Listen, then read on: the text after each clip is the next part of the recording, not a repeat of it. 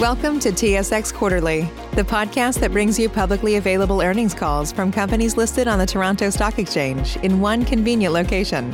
Gone are the days of looking through confusing websites. You'll find the important information right here. Enjoy the call.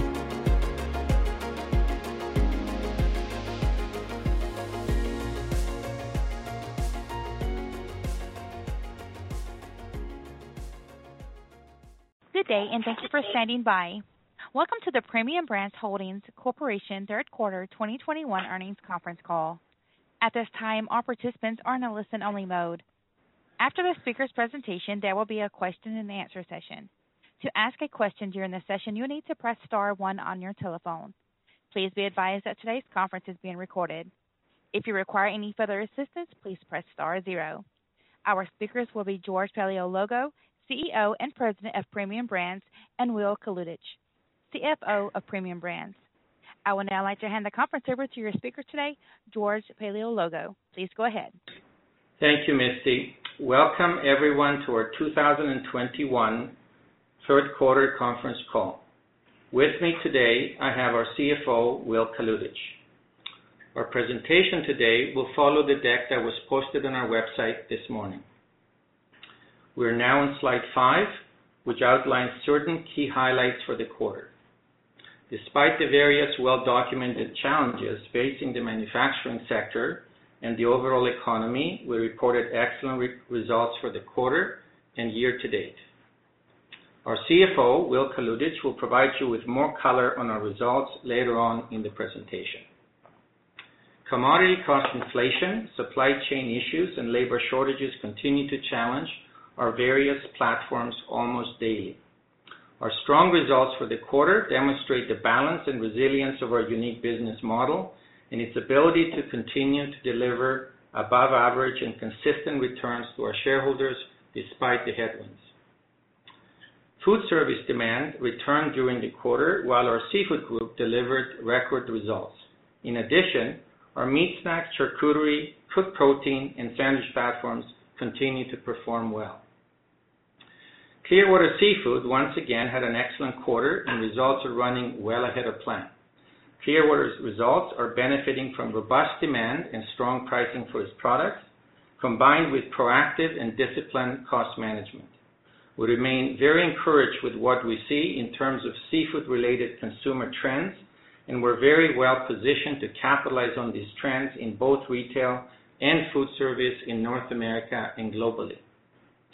Our original investment thesis that seafood is at the intersection of several powerful consumer trends like health and wellness, convenience, and aging demographics is beginning to translate into excellent financial performance for our seafood platform. We're pleased to announce the closing of two strategic acquisitions after the end of the third quarter. Maid-Rite, which is located in Pennsylvania, U.S., complements our cooked meat platform very well, while Westmoreland further strengthens our value-added lobster business. Both companies have been highly successful and are run by very talented entrepreneurs whom we welcome as partners. We're now on slides six to nine. I have included here some pictures of new products recently launched by the PB ecosystem. I'm sure you'll agree with me that the products look amazing and demonstrate our passion for innovation and for reinventing and disrupting the traditional food chain with best-in-class, clean, wholesome, and great-tasting products. We're now on slide 10. As you can see, our acquisition pipeline remains very full, and we expect to complete many more transactions in the months and years to come. You will notice that the active and advanced files add up to 1.4 billion in sales. I will now pass the presentation to our CFO, Will Kalutycz, who will update you on our financial results for the quarter. Will? Thanks, George.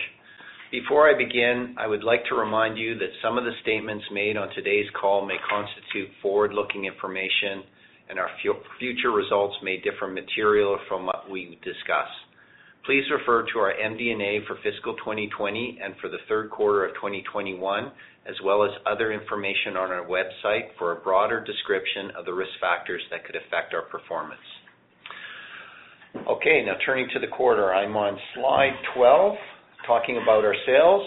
Um, sales for the quarter were 1.341 billion, up 240 million from 2020, representing a 22% increase.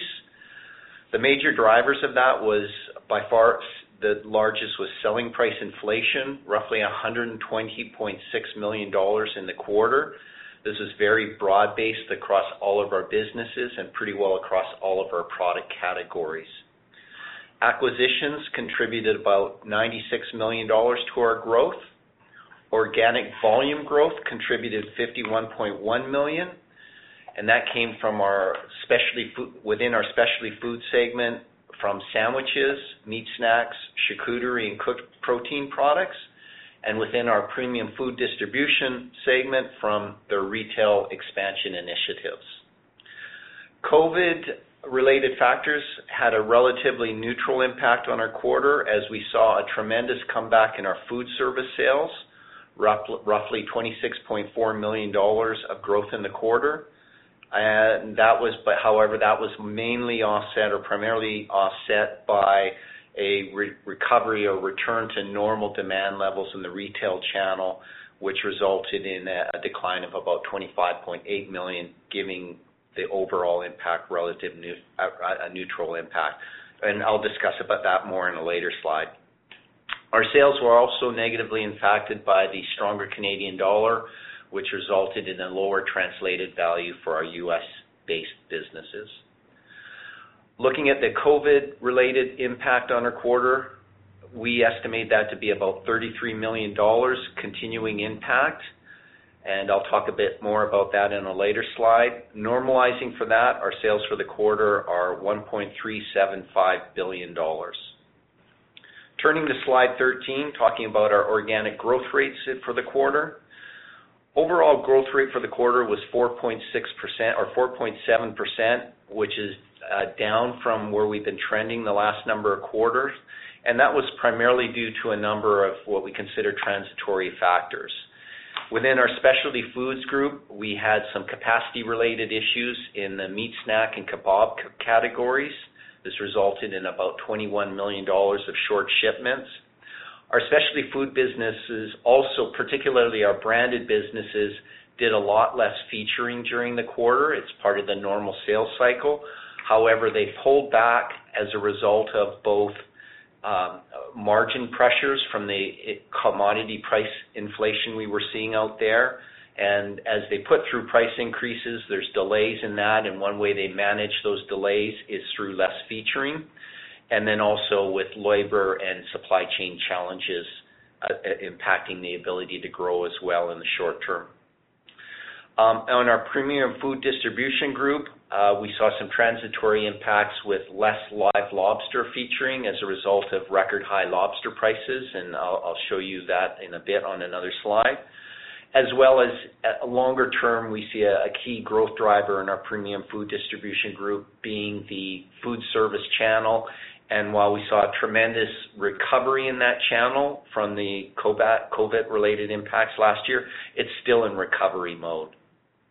So if if we look at the two segments and sort of analyze their organic growth uh, a little bit, you know, I wanna show how there's a lot of tremendous activity, a lot of growth going on there there and sort of try and filter out some of these transitory impacts. So if we look at specialty food groups, their organic growth rate, volume growth rate for the quarter was 5.5%. We normalized for COVID-related factors, namely the recovery or the reversal of the retail uh, demand bump we saw in 2020. The normalized rate for that is about 7%. And then if we normalize for the shorts, um, meat snack and kebab shorts, they're close to a 10% growth rate for the quarter, which is getting closer to our medium-term expectations of the growth in that category. And that's before considering the featuring impacts and the supply chain impacts.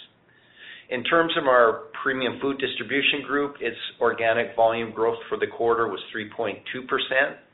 Once we normalize for the food service recovery, Uh, their sales are relatively flat, uh, 0.3% organic growth rate. But then when we take into account the impacts of the reduced live lobster featuring, again, a transitory impact, and reduced exports due to some supply chain challenges in Asia, uh, their growth rate is about 6.2%. So again, approaching our longer-term expectations with that group, particularly given that we're not seeing the organic growth yet coming from food service. Turning to the next slide, it shows uh some of our our most of our major growth initiatives across our six platforms. The ones highlighted in yellow are the ones contributing to the quarter, and the unhighlighted ones are ones that are in the works and are expected to be major drivers of organic growth in the future. So lots of good stuff to come. Turning to slide 15. Uh, this is a summary of our major capacity expansion initiatives across the six platforms. The ones with no highlighting are completed, and those are contributing to our current organic growth. The ones highlighted are ones in the works that uh, will address some of the capacity issues we're having today. And you can see, particularly in our protein group, we've got three major initiatives underway, all focused on the meat snack category, which we've been seeing tremendous growth as we roll out our U.S.-based strategies. And then in our sandwich group, we've got three major projects as well as that That group continues to generate high double-digit um, organic volume growth. Turning to slide 16 and just talking a bit about the impact of COVID-related factors on Q3. Uh, starting with the Premium Food Distribution group, you can see we saw a good recovery in food service sales, roughly 21 million dollars of recovery from the 2020 impacts. And then that was partially offset by the reversal of that unusual demand we saw in the retail channel in 2020. Overall, a favorable impact of about 11 million dollars in the Premium Food Distribution group. In our Specialty Foods uh, group, we saw some food service recovery positive impact, but that was by far offset by the reversal in the retail demand impact, giving them an overall sort of negative impact of just a little under 11 million dollars. Once you net the two segments, you can see overall COVID-related factors was a neutral factor on the quarter overall organic volume growth. Turning to the next slide, talks a little bit about the continuing impact of COVID on our business in the quarter. You know, looking at Premium Food Distribution group, you can see most of the continuing impact is on their cruise line business. Uh, we saw very little recovery in that in the third quarter. We do expect to start seeing that ramp up in Q4 and then um, and even quicker in Q1 next year. And then also a little bit of continuing food service impact, mainly related to hotels and events, and the fact that uh, Q3 was sort of a ramp-up quarter for food service. So overall, the continuing impact in the third quarter on Premium Food Distribution, roughly 12 million dollars. Looking at the Specialty Foods group, uh, you can see airlines. We saw some recovery of airline business in the quarter, but it's still relatively small. Uh, we expect to see that improving in Q4 and again Q1 next year, so a continuing impact in Q3 of about 7 million dollars. And then continuing food service impacts uh, relating mainly to hotels and institutions, and then the ramp-up factor in Q3. You can see on the retail side, we've pretty well reversed the full extent of what we estimated the unusual COVID demand bump to be in 2020. Going forward, that should no longer be a factor. And then we had some new impacts in the quarter, roughly 8 million dollars relating to supply chain challenges. Uh, mainly uh, some procurement issues on some very high-valued pork items, and then some plant shutdown issues in our burger division. Um so we do expect all of that to reverse in 2022. The overall impact on Specialty Foods, about 20.6 million dollars, and then the combined impact on the two segments, roughly 33 million dollars in the quarter. Turning to slide 18 and looking ahead a little bit, the green line represents our weekly sales volumes or sales for 2021. the blue line for 2020, the gold line for 2019. You can see post the third quarter, we continued to generate very strong sales momentum driven by organic growth, COVID recovery, as well as inflation. Turning to slide 19, looking at our EBITDA for the quarter, it was 122.6 million dollars, representing an increase of 29.1 million or 31% from 2020. Looking at the major drivers, clearly selling price inflation, acquisitions, organic growth were the big three drivers. Following them, we did see some reversal of COVID-related costs from 2020, mainly plant inefficiencies and staff thank you bonuses paid out last year that weren't incurred this year. Uh, we also saw a reduction in our marketing and promotion costs. It ties back to my comment earlier on our branded businesses doing less featuring as a strategy to manage their margins as well as uh, deal with some labor growth issues. Uh, we continue to see production efficiency improvements, and in our Specialty Foods Group, there was some reduced incentive-based compensation accruals. Offsetting these positive factors were incredible commodity cost inflation. We saw it across all of our commodity inputs, uh, as well as just general costs. That pretty well offset our selling price increases for the quarter. You know, our businesses are continuing to put through more selling price increases post the quarter, as well as in the quarter, that 120 million selling prices we saw was a transitioning of initiatives, so it wasn't the full impact of the current price increases put through. So um, uh, while commodity costs um, continue to rise, we are addressing it with selling price increases. Wage inflation was another significant factor in the quarter. Plant overhead increases, some of that due to our higher volumes, but also we did have to take much more significant inventory positions just to manage our way through the supply chain disruptions we're seeing, and that created a lot of additional costs, particularly in outside storage. Then we also saw some freight inflation and the impact of the stronger Canadian dollar on the translation of our Canadian, or sorry, our U.S.-based businesses. Our EBITDA margin for the quarter was 9.1%, a nice improvement from 2020, which was 8.5%. Uh, still below expectations because of the commodity price inflation primarily, and also the impacts of the continuing impacts of COVID. If we look at the impact of COVID on the quarter, we estimate that to be about 7.6 million dollars. Primarily all of that related to the sales impact I talked about earlier. Normalizing for that, our EBITDA margin for the quarter is about 9.5%. Turning to slide 20. The next four slides, 20 to 24, all indicate or show you the trends in some of the key commodity inputs used by our businesses. In all four slides, you'll see the story is very similar.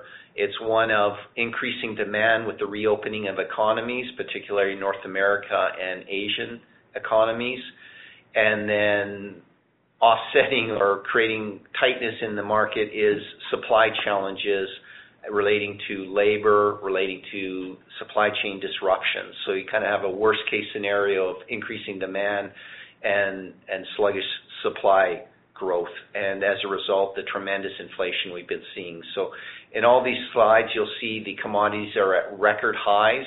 This one shows a basket of pork-based products that we purchase, our businesses purchases. You can see all at record highs. If you flip to the next slide for beef, again, all at record highs.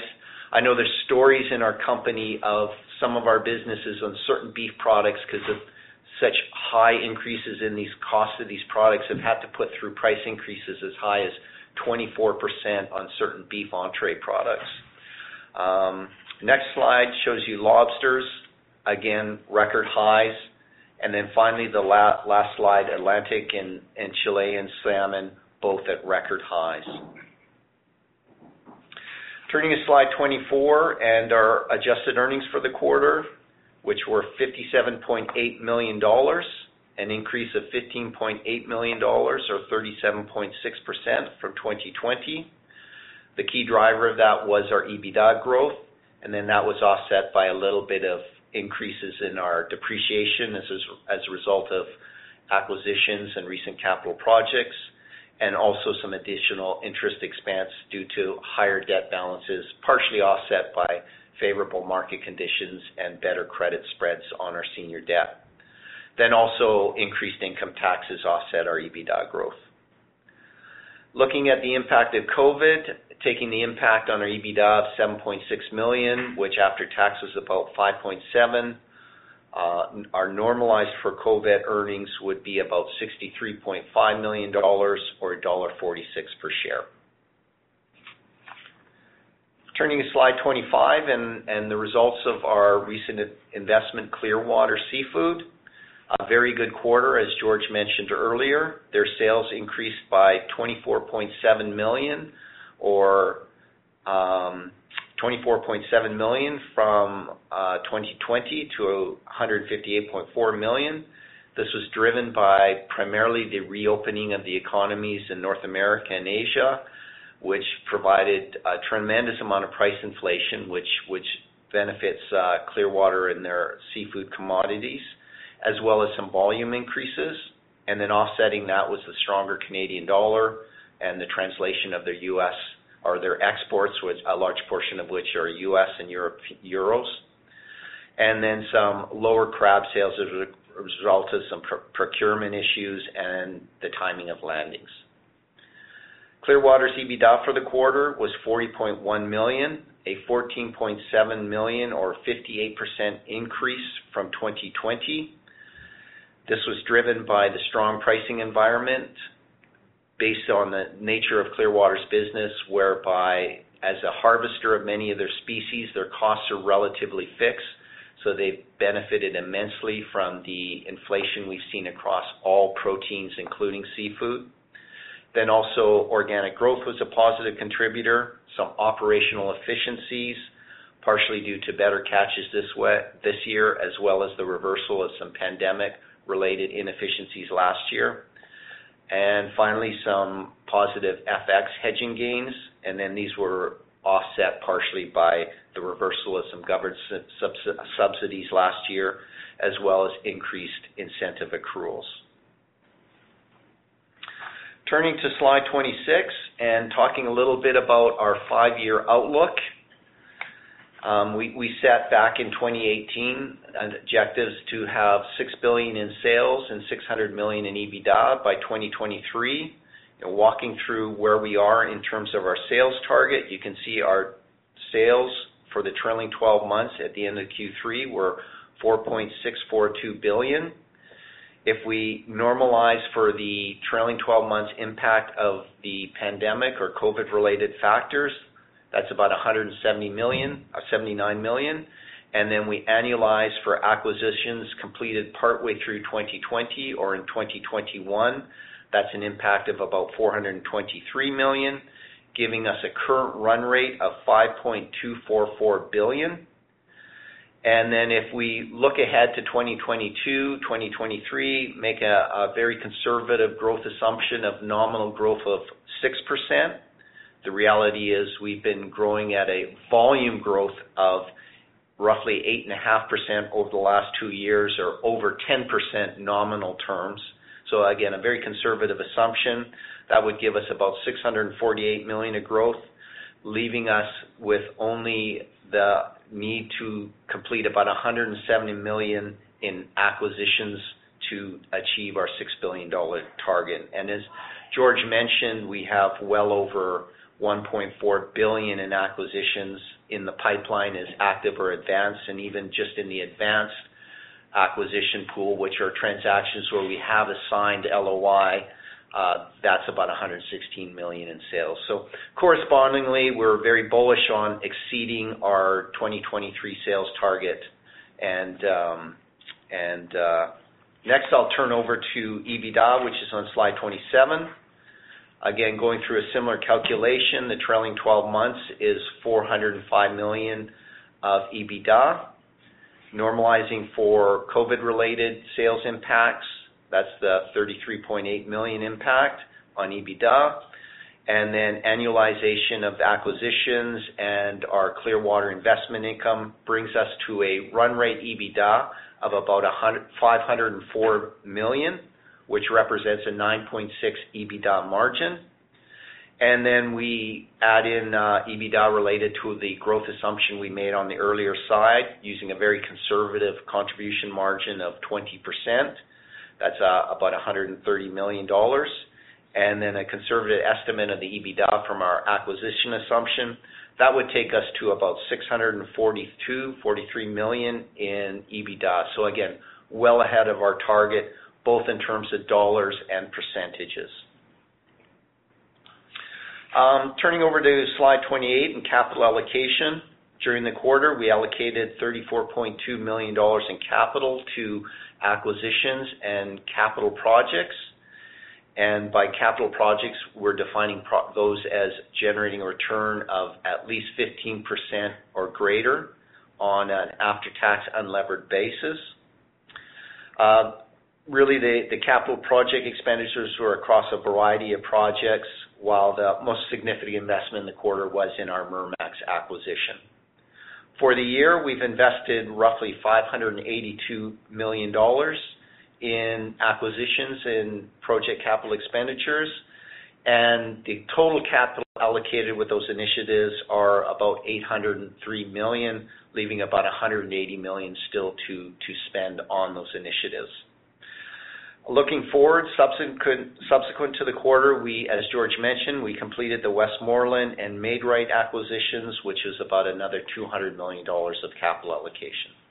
And again, uh, uh, just to reemphasize, all of these investments, our expectations are uh, a minimum 15% internal rate of return after tax unlevered. Turning to slide 29, looking at our balance sheet. It continues to be very strong. Our senior debt and total debt ratios were stable from Q2. Our total debt to EBITDA ratio staying at 3.4 to 1, and our senior debt to EBITDA ratio staying at 2.1 to 1. Our overall credit capacity still remains strong at 426 million, uh, down slightly from 50 million last quarter as we've invested in uh, the projects I mentioned on the previous page, as well as we made significant investments in working capital this past quarter, driven in large part by inventory and the issues I talked about in terms of securing more inventory to protect against supply chain disruptions, as well as some inflation hedging. Subsequent to the quarter, we renegotiated our senior revolving credit facility.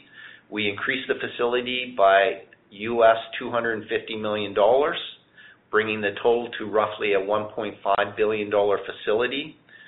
And we extended the term maturity date of the facility to November 26, 2026, i.e., another five years.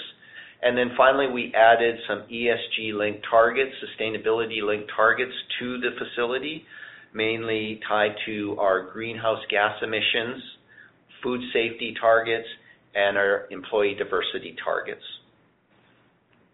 Turning to slide 30, the final slide in the deck, our free cash flow. Free cash flow for the quarter uh, on a trailing 12-month basis, was 245.6 million dollars, representing a 56.8 million dollar or 30% increase from 2020. Our free cash flow per share was a record 5.80 dollars per share, as George mentioned earlier, representing a 0.93 per share or 19% increase from 2020. Our payout ratio for the quarter was 44.1%, or if you normalize for a full year at our current dividend policy rate and shares outstanding, it's 45.1%. That concludes the formal presentation Um, for the quarter. I will now turn it back to Misty for the questions section. At this time, if you would like to ask a question, press star one on your telephone keypad. Again, that is star and the number one. Your first question comes from the line of George Doumet.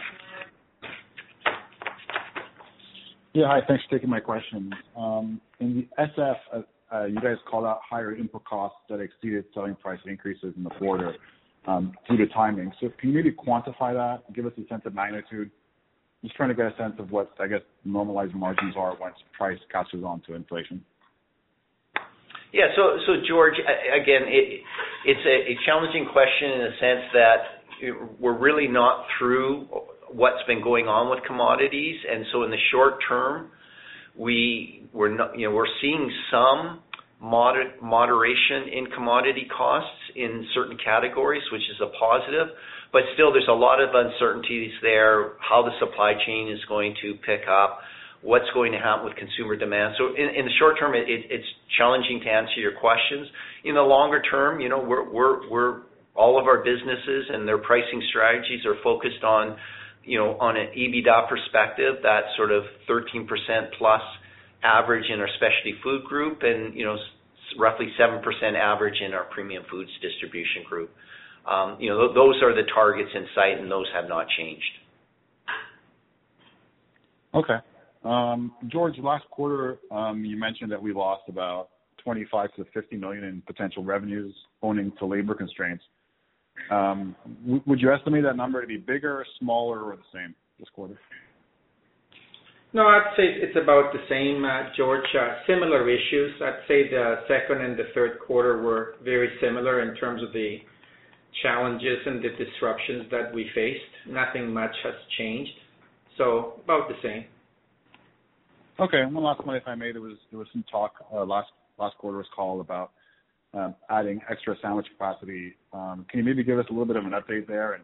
Should we think of that investment as being maybe substantially higher than the unlevered kind of after-tax IRR of 15% that you typically get from other CapEx projects? Yeah.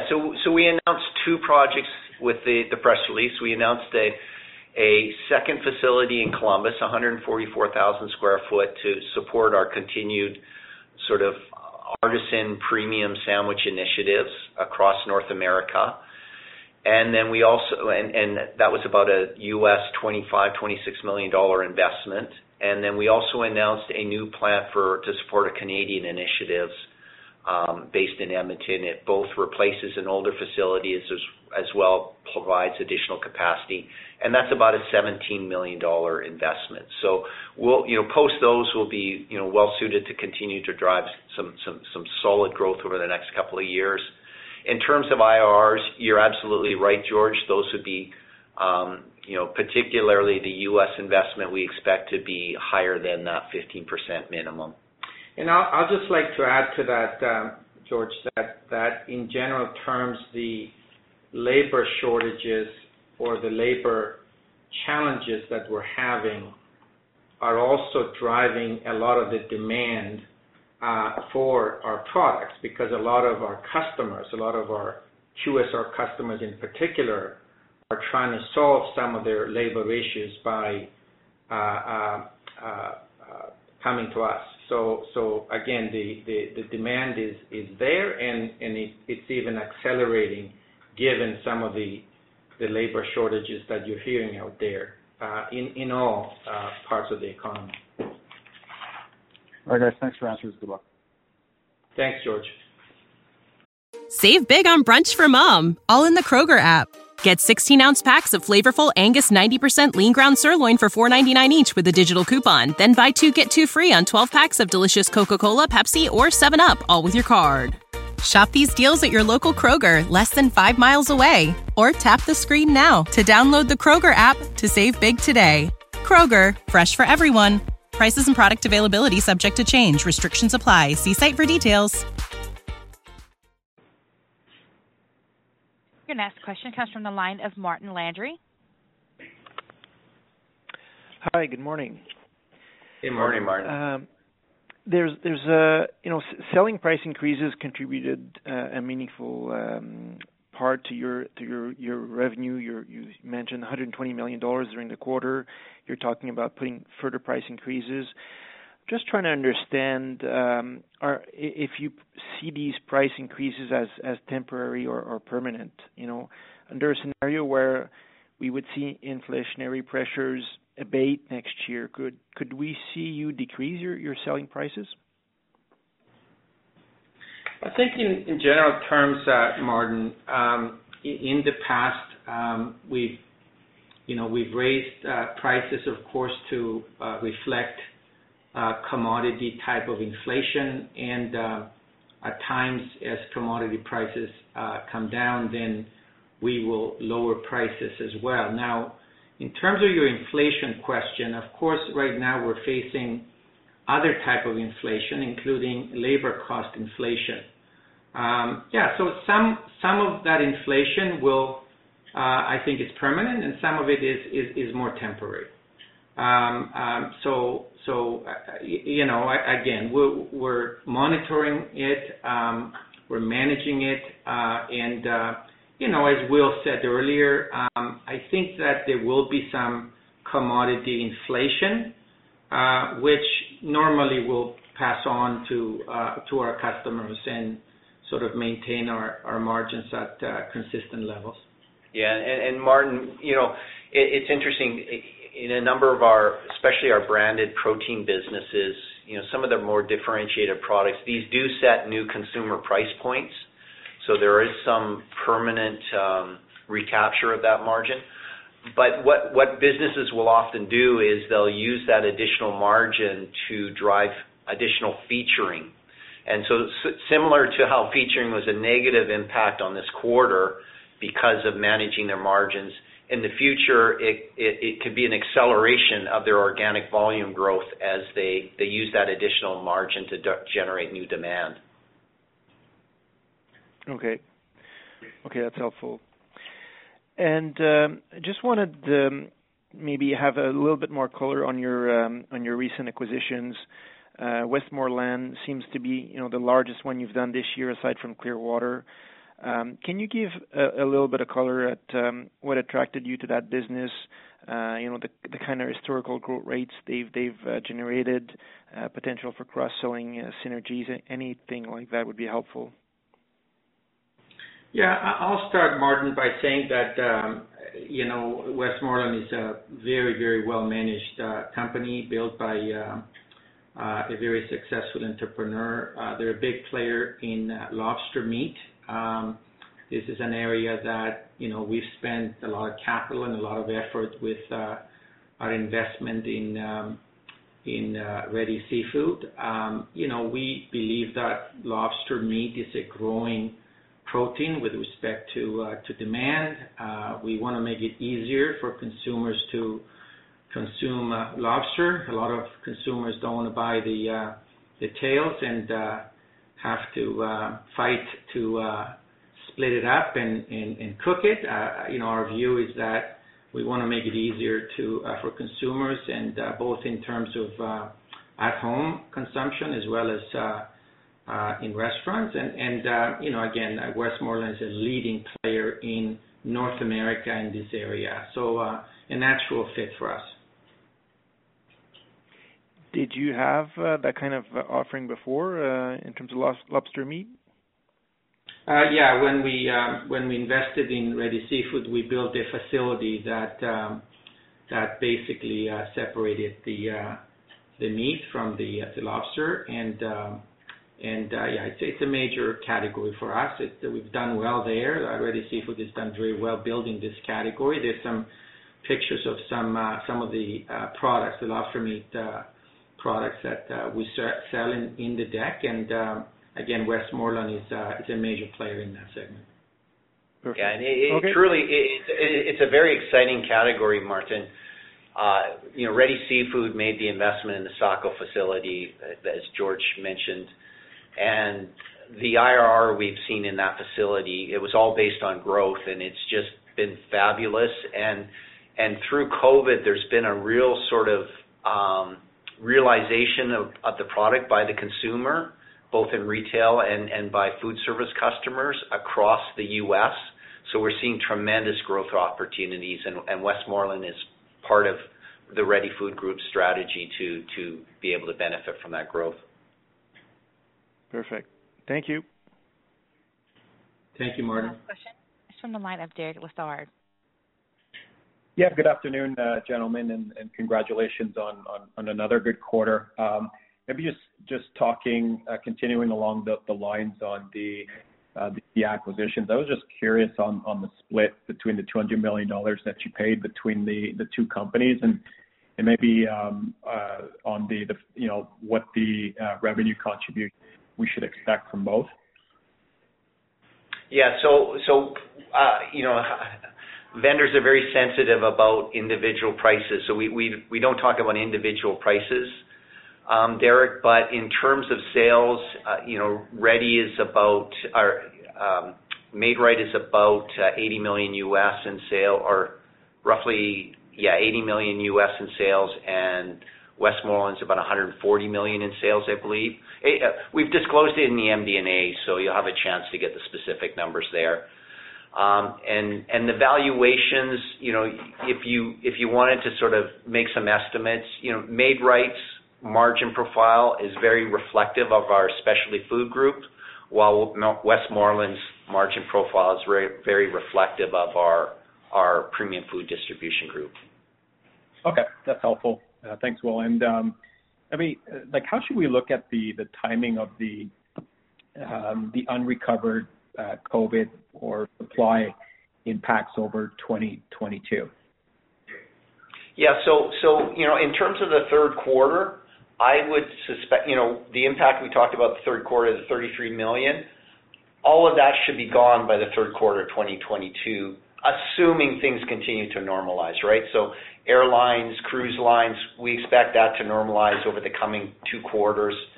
The food service, similarly, you know, certainly by late next year, that should be fully normalized in terms of maybe events and some of those sort of final straggly components.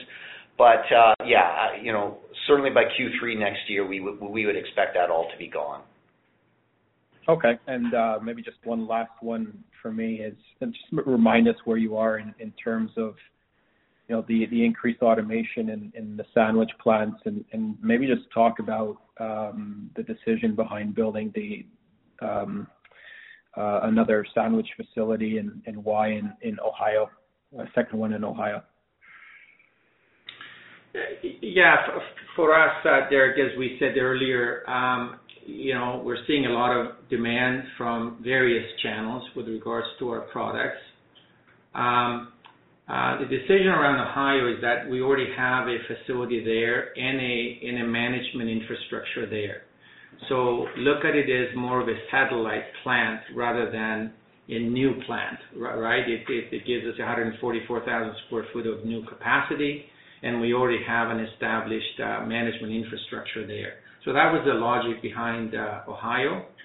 Um, and um, you know, in terms of the automation initiatives, again, um, you know, it's well known that uh, labor is challenging. What we bring to the table for our customers is is the fact that, you know, we're able to scale and automate. So uh a lot of automation initiatives, not just in our sandwich group, but but also throughout the company as we speak. All right. Thanks, George. Thanks, Will. Thanks, Darren. Thanks, Derek. Your next question comes from the line of Stephen MacLeod. Thank you. Good afternoon, guys. Hey, Steve. Um, hey, Steve. Okay. A couple of follow-up questions. Just very quickly, um, in terms of um, Westmorland, uh, you cited, you noted that uh, the margin profile is sort of reflective of the PFD group. Would that business sit in Premium Food Distribution? Is that is that the way to think about it? Correct. Yeah. It'll form part of our seafood group and Premium Food Distribution. It consists of the distribution and seafood groups. Right. Okay. Great. Thank you. Um and then I just wanted to follow up. You know, you had some really good slides about the major growth initiatives, slides 14, and then the CapEx expansion projects on slide 15. I mean, it's a bit of a big question, but is there any way to quantify kind of what the revenue contribution could be from these from these growth initiatives and CapEx expansion projects? I mean, I guess as we think about um, beyond 2023, are these the kinds of things that that drive growth beyond that 2023 target? Yeah. No, no. You know, again, in that 2023 target, I said that nominal growth of 6%. Yeah. Yeah. You know, the reality, these are far and ex- these are drivers far in excess of that. You know, the the way we look at growth, Steve, is, you know, 4%-6% volume growth is just sort of a no-brainer. You know, it's there. Our market's growing at faster than that, and that's easy to achieve. And then as we invest in these capacity initiatives, these new initiatives, you know, those are the factors that are, are going to get us to, you know, that low or high single digits, low double-digit growth rates. And and and, and that's exactly what these factors are. Yeah. If you look at what we've done historically, uh, Steve, is we're kind of shy in terms of investing until we prove the demand. And Once we prove the demand, we're not afraid to invest, as as we've done in in the sandwich group, uh, for example, right? So yeah, absolutely. These, uh, and and you know, we'll probably be coming out with our next five-year plan uh, sometime in 2022, and and all the sales projections will be adjusted in accordance to the uh, capital we're we're spending in these areas. Right. Okay. Yeah, that's uh, that's helpful. Um and then maybe just uh, one more question, more of an more of a near-term question. You know, just thinking about the commodity inflation, um, labor inflation, supply chain issues, you know, understanding obviously that these are manageable um, over time. But when you think about Q4, I mean, is it safe to assume that, you know, these factors will still be a headwind, the price that you put through won't maybe may may not be enough to offset some of those headwinds? I'm just thinking more near term versus longer term. Yeah. Near term, uh, Steve, I would say, as Will said earlier, it just depends on what happens to commodities. Commodity inflation is a big part of the overall inflation uh, we're seeing. So, you know, we've seen a little bit of a uh you know, uh of a downturn in terms of commodities more recently from the record levels. I I guess we'll see, you know. The rest, you know, the rest yeah, there is some inflation in other areas of the business. You know, it's pretty well manageable. But but Steve, I would add, and you know, you saw this trend in the third quarter. You know, our Premium Food Distribution group exceeded our expectations for the quarter, while our Specialty Food group was below expectations. And really was one a story of the reopening going better than than we had planned and commodity prices taking off a lot stronger than we we had expected. And those trends will continue uh, likely into the the fourth quarter. The effect of the commodities hopefully will be much lesser on the Specialty food segment as some of their price increases take effect. And like George says, that we we we are starting to see some moderation in commodity prices. But in general terms, those those trends will likely continue. And and that was the reason we moved our guidance for the year from being a percentage to a range. We're still very confident of being within our EBITDA range, but um, likely will be below that 9% target because of those factors. Oh, okay. Okay, uh, that makes sense. Okay. Well, that's great color. Thanks. Uh, thanks so much, guys. Okay, Steve. Your next question is from the line of David Newman. Uh, good morning, guys. Hey, David. Hey, David. Great results in a chaotic environment, obviously here. Um, as you push through price increases, are you seeing anything at all in the way of any demand destruction, you know, amid growing concerns about uh, inflation or stagflation? Or are personal savings so strong that people are still spending? And I know you guys are really nicely balanced, that you have the food at home and away from home. It does give you a bit of a balance there, and you can capture, uh, you know, people's eating or consumption patterns somewhere. So maybe just some thoughts on what you're seeing in the channels as far as the inflationary environment. Yeah. So, so David, we're certainly concerned about that. We're not seeing. Okay. Well, that's good. Again, and I guess I guess again, people have pretty thick pocketbooks right now, courtesy of the government. I guess they're spending um, at restaurants as well. And and the supply chain challenges. Can I just add? Yeah, I ahead. Add, David, that that one of the things you have to remember is that we generally sell premium products, right? So that means that the consumer that buys our products tends to buy them for reasons other than price. That's a key differentiating point to Premium Brands. No, absolutely. And on the supply chain, George, um, and the challenges you guys are facing, we're kind of moving into the the peak season, um, obviously for lobster exports in the early part of the new year. Are you seeing any signs that some of these supply chain challenges are abating to any degree? Um, Not really, David. I wouldn't say that. Um, In general terms for us, it just means longer lead times and more stockpiling and you know we've had to adjust the way we do business basically, right? Right? We're managing, you know, it's different, but but generally, again, we've adjusted. Okay. And and you guys, obviously the Clearwater results have been have been exceptionally strong, and I think there was some concern out there that you might not, depending on what their results were in the first year. I know you're not actually collecting till the second year, but does looking increasingly confident that you might be able to uh, receive your payment in the second year. Is that how you're looking at it? Yeah. Hey, hey, David, can you do us a favor? Can you mute your phone after you ask the question? Because we're getting a really bad echo from your phone. Oh, okay. Sorry about that. Great. Thanks, David. Oh, sorry, I guess it wasn't your phone. We're still getting the echo. Um, in terms of Clearwater, yeah, no, status quo, David, you're absolutely right. They're tracking well ahead of plan, and we would expect to see that interest payment start sooner. But the reality is there's also all sorts of other exciting opportunities we're looking at with them. And so you know I can't commit to any one specific direction at this point. Got it.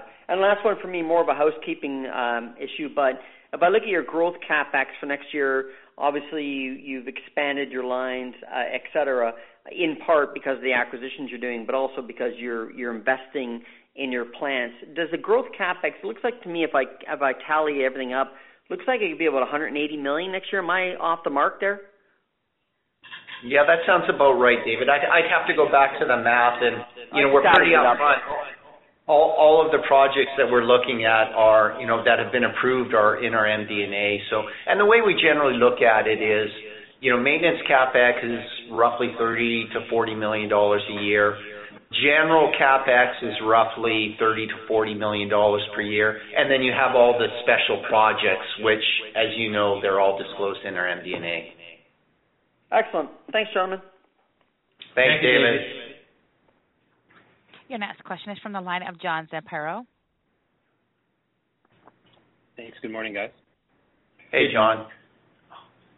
Um, maybe I'll start with a quick housekeeping question. Um, you gave some some really compelling growth numbers specifically for seafood and distribution uh, in the quarter. But um I'm wondering if you can quantify those even approximately versus 2019 rather than 2020. Just trying to get a sense of how those are doing versus pre-COVID. Oh, yeah. And and and John, that's exactly what our COVID normalization calculation was when we went through the growth slide. So you know, we looked at when you you take out strip out inflation, the volume growth in the Premium Food Group was you know 3%, and then you strip strip out the COVID impact, and it was roughly flat with 2019 in a Premium Food Group. The Specialty Food Group, you do that same calculation, and it was roughly up 7% in volume terms from 2019. Okay. Understood. I know it's beating a dead horse, but the supply chain and particularly the labor constraints, I know no one's got a crystal ball on this, but would just like to get your sense of how long you expect this to last. Um and are there any regional differences you're seeing that are worth calling out? Yeah, John, I would say we're feeling more confident in terms of Canada. I think Canada is looking at uh, opening the uh, doors of immigration a little wider, I believe, uh, this coming year. So um we're feeling more optimistic about this situation resolving itself um, sooner in Canada. U.S., we don't know. Um, we hope that this will be the case in the U.S. as well. I mean we have to remember that the majority of our industry in particular relies on immigrants for labor. So so again, um, um, feeling a little more positive about uh, uh, the Canadian situation improving uh, at this point. Okay, understood. And then sticking with that, are the labor shortages within your operations, do you find those are solvable by wage increases, or or are there other components like uh, immigration or or, or otherwise that you might need to fill that that labor gap? I would say, John, that we're using every tool available to us to um, to resolve these issues. Um, Part of it, of course, is is wages. Um, but again, uh, you know, as I mentioned earlier, automation is a big focus as well, Um, effectively trying to reduce our dependency on labor with regards to all of our operations. Right? There's a lot of initiatives going on to deal with the situation. Okay, got it. And then last one from me. Um, I wanted to ask about the 2023 EBITDA margin goal. Um, it's a super helpful analysis you provided on a bottom-up basis. But if I think about this from top down, you're expecting to be sub 9% margin this year, which would mean you'd need at least 50 basis points of expansion each of the next two years. This has historically been a business that's grown sales at around the same rate as EBITDA. So um, maybe just elaborate on what gives you confidence in the environment of food cost inflation and labor cost inflation that you can get that type of margin expansion on either on the existing business or on your acquired businesses. Yeah. In terms of, you know, again, the compression we're seeing in our margins today, in our minds, is completely transitory. You know, we fully expect to recover, whether it's through selling price increases or a normalization of commodity prices to recover that and get back to what is really the key driver of our margin expansion, which is sales leveraging. Um you know so you know if you if you j and on that point, if you just normalize for the COVID sales impact and and and the annualization of our acquisitions, you know, we're at a 9.6, 9.5%, 9.6% EBITDA margin. So it's not that far to go. And with with some normalization of commodities, which is obviously not built into that bridge we gave, um, you know, we're that's we're very bullish on it being able to achieve that 10%+ plus EBITDA margin. Okay, that's helpful. Thank you. I'll pass it on. Thanks, John. Your next question is from the line of Sabahat Khan. Great. Thanks very much. Um, just I guess, uh, along the similar lines, I think there was some commentary earlier around the IRR targets being around 15% for projects. Um, just looking at the ROIC here over the last few years, it seems to be sort of in that high single-digit range, kind of maybe 10% this year. Is it maybe the acquisitions that are kind of keeping you from having sort of 15% ROIC, or how do you think about the that return metric sort of over the long run, or is there a target for that? Yeah, no, eh, it's very straightforward, Sabahat. It's it's it's both acquisitions and capital projects. Because the reality is, in these projects, they're generally 10-year plus models. And quite often in the early years, they're putting pressure on our return on investment. Then as as we start realizing on acquisition synergies, uh, we start realizing on capacity investments, that ultimately is what generates those returns, and that takes time to appreciate. So We made some significant investments over the last three years that have pushed down our our RONA. 2020, 2021 should have been kind of a pivot year, and certainly when we run our modeling and we do our normalizations for the impact of the pandemic, you do see the returns starting to turn back up. But ultimately, yeah, no, we're very confident that over time that you're you're going to see as these investments play out. And we've got a history of that. You know, we went in earlier in our history, we went through a similar, it wasn't near to the degree because we were a much smaller company, but we went through a similar investment cycle where it pushed down our our RONA. And then as we started realizing the returns on those investments, and and and we've been very fairly stable on new investments for a period, you saw our RONA spike to well over 17%. Okay. So is the idea, I guess, here that is the investment period maybe next few years? I'm just thinking in terms of timeline, is there a plan to sort of be around that 15% IRR that you target otherwise? Or is that sort of just I, you know, when the investment period stops? Yeah, no. Again, yeah, it's kind of a bit of the both. You know, the reality is is, is it should be in the relatively near future in terms of the commodity and the COVID transitory impacts going away and this stuff rolling out. If everything else stayed the same, then yes, it would be a relatively short term. The only unknown is future investment, right? So so we are continuing to invest in new new sandwich facilities, meat snack facilities.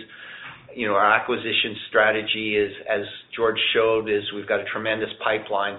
So it is a little bit challenging, but you know, the exciting part is the growth and and we see. You know, part of our process, Saba, is we do do with every significant investment we make, we do, you know, look backs. And the reality is our legacy investments are all exceeding targets. And we see that unfortunately, it's a little more challenging for you, but you know, the reality is it is working. It's just it's it's being camouflaged by all the new investment. And and that is not going to stop, and you know, fortunately or unfortunately. Okay. That makes sense. And then just kind of following up on the margin discussion earlier, you know, obviously the last couple of years or last year and a half has been impacted by COVID. And if we look at the specialty food segment here, I guess, what do you see as sort of the medium-term potential here? I think, you know, margins this year are obviously along along the lines of your guidance, but, you know, could we get north of that 10% over the next couple of years? And is that gonna be a change in mix or just um, operating leverage as you were talking about earlier? Yeah, no, absolutely. You know, as I mentioned earlier, you know, sort of 13% plus is our target for our specialty foods group. Um so and and and but a lot of that is sales deleveraging and then just the normalization of the commodity markets. Okay, perfect. Great. Thanks very much. No problem, Saba. The next question is from the line of Kyle McPhee. Hi, guys. Just a quick question on the linking of your cost of debt capital to your ESG performance. It's an interesting concept you've moved forward with here and probably something that'll be increasingly topical as the years go by. So can you quickly provide maybe a bit more cover, uh color? Is this something your lender brought to you, or did you propose this to your lender? And how meaningful is your ESG performance on your ultimate cost of debt capital? Yeah. So th this is something we brought to our lender. You know, we've been following the market. We've been very active in improving our reporting around ESG. The principles of ESG have been core to our business since the beginning. Um and it just made sense given what we were seeing in the market that we reflect that that focus in our credit facility. You know, at this point, it's not a huge factor. It's a ±5 basis points factor tied to the three metrics I mentioned earlier. But it's a step in the right direction and, uh, you know, it's a signal of how important we view these principles and our continuing investment in them. Got it. Well, uh, hats off to you for the move. Thanks, guys. Thanks. Thanks, Kyle. You have a follow-up question from the line of Derek Lessard.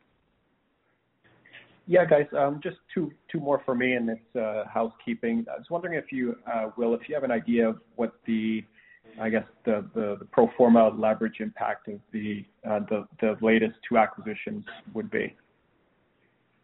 Um you know, I I I should know that off the top of my head, Derek, but I don't. It really doesn't have a material impact on our overall financial position and covenants. There is some, but we'll certainly still be below our our targeted range. Right. Okay. And um, uh, and a follow-up on the CapEx. Do you have a quick and dirty number that you're looking for for 2022? Total CapEx. Again, yeah.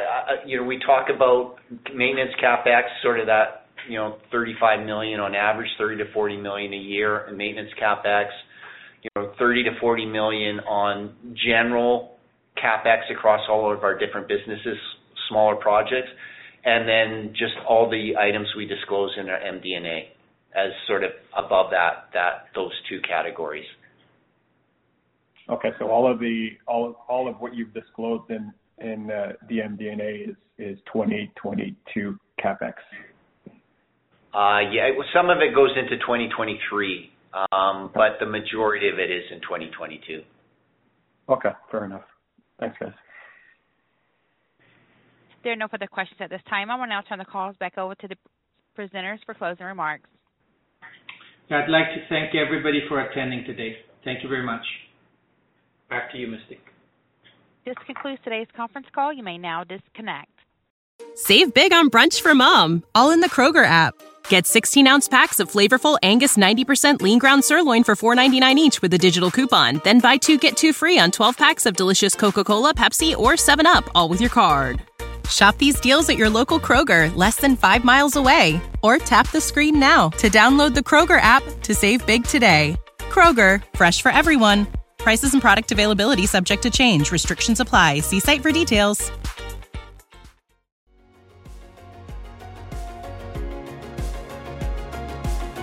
Thank you for listening to TSX Quarterly. If you enjoyed the cast, remember to leave a good rating. And remember, for any additional inquiries, please consult the company's investor relations section on their website. See you next time.